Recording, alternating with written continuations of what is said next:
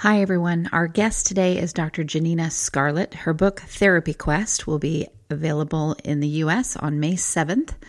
It's published by Little Brown, and it's a wonderful book that talks about superhero therapy. We're going to get into what exactly that is on the show.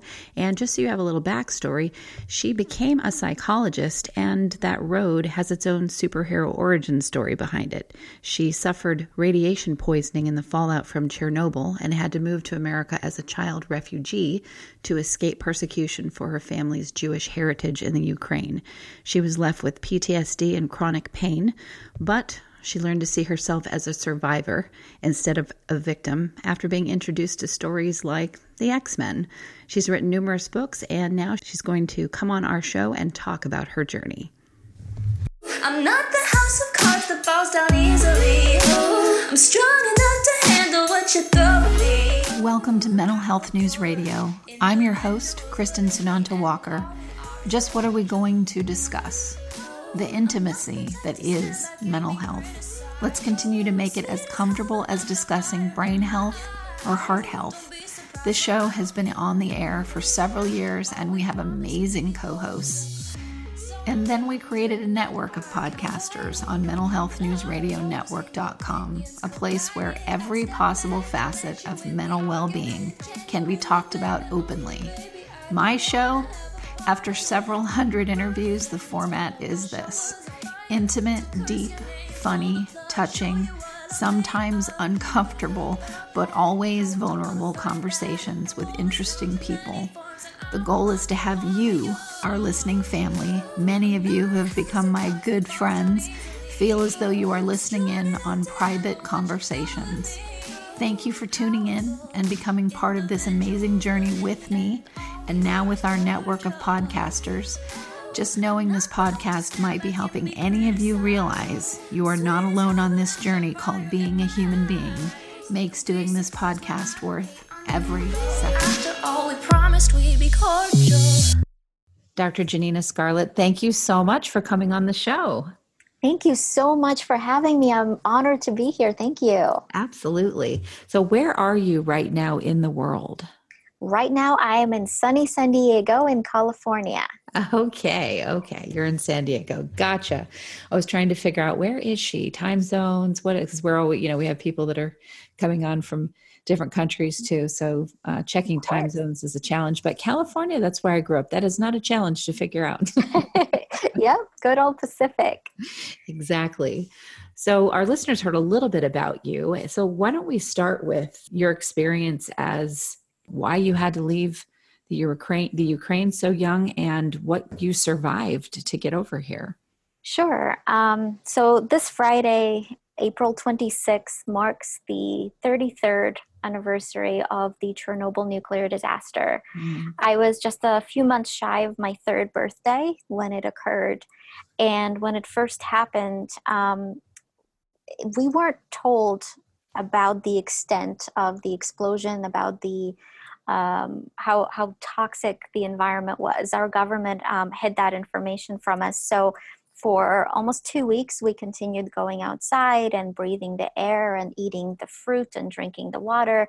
Mm. And unfortunately, all of it was poisoned. So, not only was there the environmental toxins, but um, because we didn't know the extent of the spill, uh, we were continuously exposed to it. And a couple of weeks later, the truth finally broke out, and we were ordered to receive immediate iodine treatments um, and so, what that meant was that some people um, fell extremely ill, some people actually died, some people uh, went through severe growth abnormalities or mm-hmm. cancers. Mm-hmm. Um, some people have had it worse than others. I think I've probably been luckier than a lot of the individuals there. What that meant for me was spending many months in the hospital. Even the simple cold, you know, my immune system couldn't fight it. So it spent a long time in the hospital and certain side effects from my illness persist to this day. So, for example, whenever the weather changes, I might go through severe migraines and sometimes seizures. Mm. And uh, in addition to that, after the former Soviet Union split up, there was a lot of violence going on in Ukraine, which became very unsafe for my family and I. We were targeted.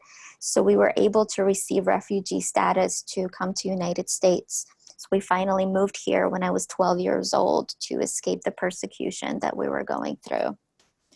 What movie was it that, um, you know, the first superhero movie that you watched where you went, I can totally identify with that? it was the X Men. So I was 16 when I saw the first X Men movie, and it changed my life because. Mm I was able to relate to the characters on the screen because each and every one of them was a mutant of some kind. Some of them, like Logan, you know, Wolverine, mm-hmm. um, had also been exposed to radiation. And one of them in particular, Storm, um, had this unique connection with the weather. And I have a connection with the weather, so I immediately related to her. And it was after seeing that movie that I realized that I wasn't a victim, I was a survivor. Oh, that's phenomenal. That's phenomenal to have that happen at 16, still in your teens, too. Yes. Yes. So, after watching that, um, you know, you, you obviously you felt more connected here in the United States, but what was it like, you know, when you first got here and you were still dealing with being ill and being in a completely new country? How did, how long did it take before things like PTSD and trauma started to really crop up because you know once you you know you can live for a while still yeah. in that state of uh and then you relax into something and all of a sudden oh boy a host of issues crop up yeah it was it was a couple of months you know initially there was this sigh of relief because we were away from um, from a lot of the persecution and um, we were reunited with some of our other family members here in the united states but um, after a couple of months, um, things uh, started not going so well. I was in seventh grade, and um, a seventh grader who doesn't speak English and you know maybe doesn't know the culture and comes from a radioactive country, I made a very easy target. Mm. So I experienced frequent bullying and rejection and alienation, kids purposely alienating me or making fun of me. Not everyone, of course, but some kids. Um, and um, I was called a freak. People would ask me if I glow in the dark, if I'm dangerous, if I'm radioactive. Oh my gosh. It, it's so it was really challenging. And that year was certainly the most difficult year of my life. Absolutely. What kind of medical care were you able to have access to here for what you had dealt with in, in Ukraine? Um, you know, it, it I mean, to be honest, it wasn't that different. Um, mm, it was just that being away from that environment uh, allowed my immune system to strengthen, and I imagine the older I got, uh, also uh, made it easier for my immune system to strengthen. But uh, I think a lot of uh, a lot of medical doctors that were born and raised in the United States don't necessarily know the way that uh, such an intense radiation exposure can affect somebody. So I've often had to explain to doctors what my body goes through. And I think some doctors have been really wonderful about it. And I've had a couple of doctors who didn't even believe me because they, they never met anyone who had survived Chernobyl radiation. So they didn't realize that it, this could be a lifelong illness. How old were you when you started or when you were able to start talking about what you had been through? When I was able to start talking about Chernobyl and about what I went through, mm-hmm. um, I think I was 31. Okay, okay. That's a long period of time from the time you're 12 to 31. Yes. Yes. So, what, and I know obviously you went to school in that time. Was it because you were in school and getting therapy and just dealing with it, so you just weren't ready until you were 31? Um, I think that for a long time it was something that I was still so close to and still so affected by, I didn't feel safe. Mm. Um, and over time, between therapy and then also um, taking some creative writing classes, it allowed me to express myself through writing and through connection with um, certain fictional characters. So it made it easier for me to share my own story. And I realized that sharing my story helped others to share their story. Right. So I can see why you chose the profession you did. Thank you.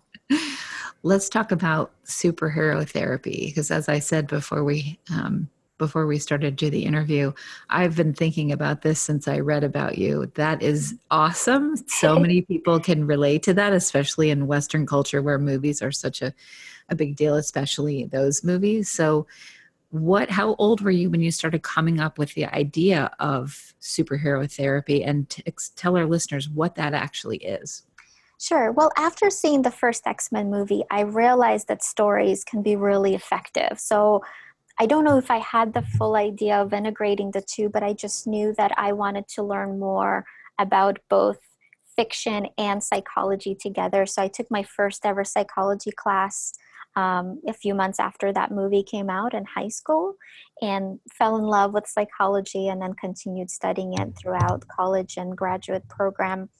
And then it was in my postdoctoral training that I was working with active duty service members, with Marines primarily, with PTSD, post traumatic stress disorder.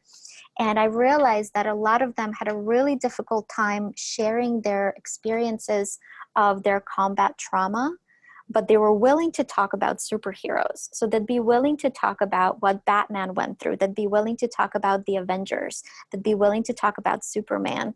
And a lot of times, these Marines tended to admire the superheroes while shaming themselves for experience, experiencing some kind of a trauma.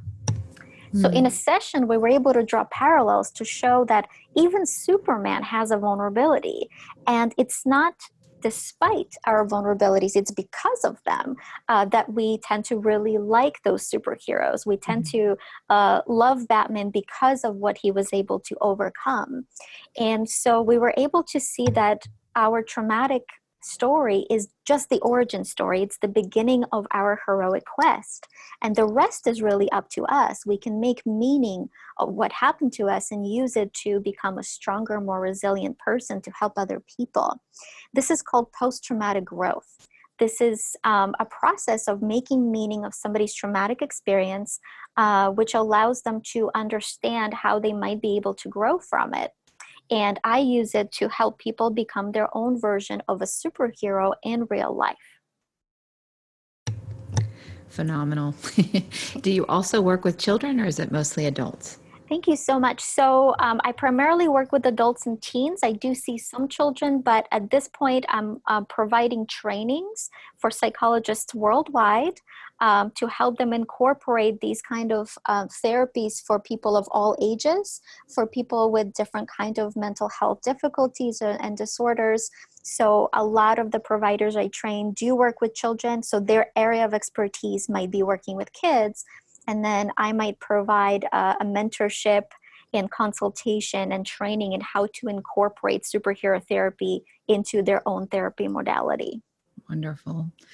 Well, everyone's watching right now Game of Thrones. It's yes. the last it's the last season. So I saw on your page Game of Thrones psychology. So that that seems that's that's a lot. So eh, let's take a deep dive into exactly what that sure, is. Sure, sure. My goodness. I mean, what a rich and powerful show, and of course, the book series. Um, and I think that one of the reasons a lot of us are really drawn to it is that it's it's really rich. It's full of these incredible characters, and just about every single character you can think of has overcome something really traumatic, right? So uh, the Hound, for example had experienced severe trauma as a child when his brother pushed his face onto a fire.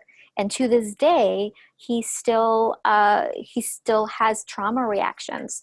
Um, in in one of the early seasons he actually had to abandon his post at king's landing uh, because of his trauma trigger.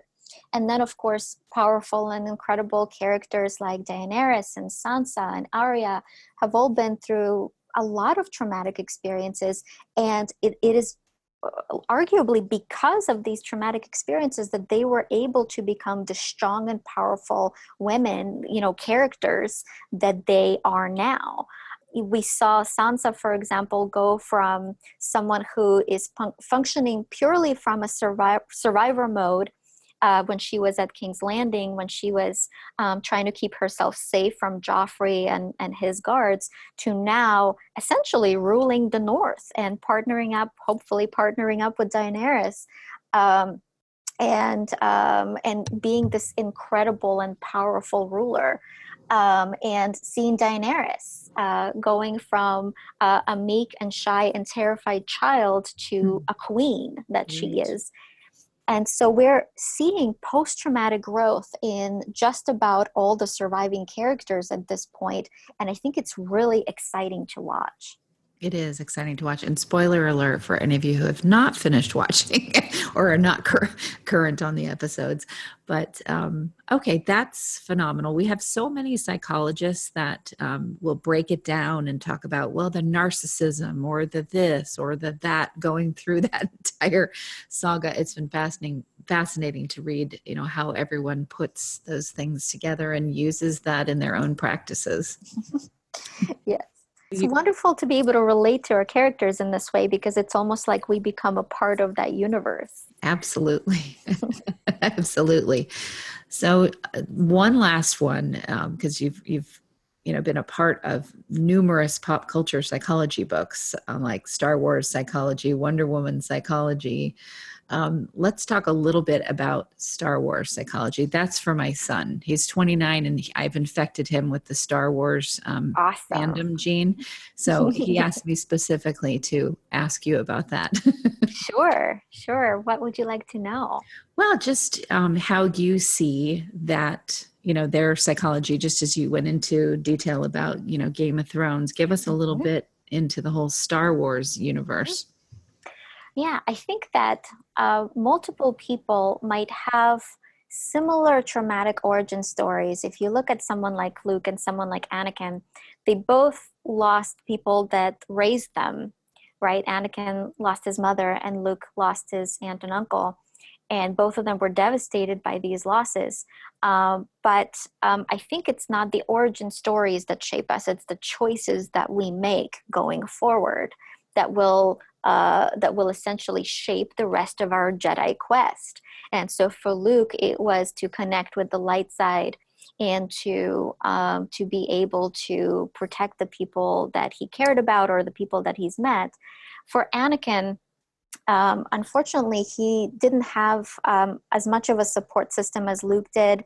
And he, um, you know, I think sometimes when we don't experience as much of love and affection and um, from the people that are in our primary support group, we're likely to fall into the wrong crowd, whether it's, you know, the emperor or uh, some other person like that, uh, because we might be looking for connection from other people.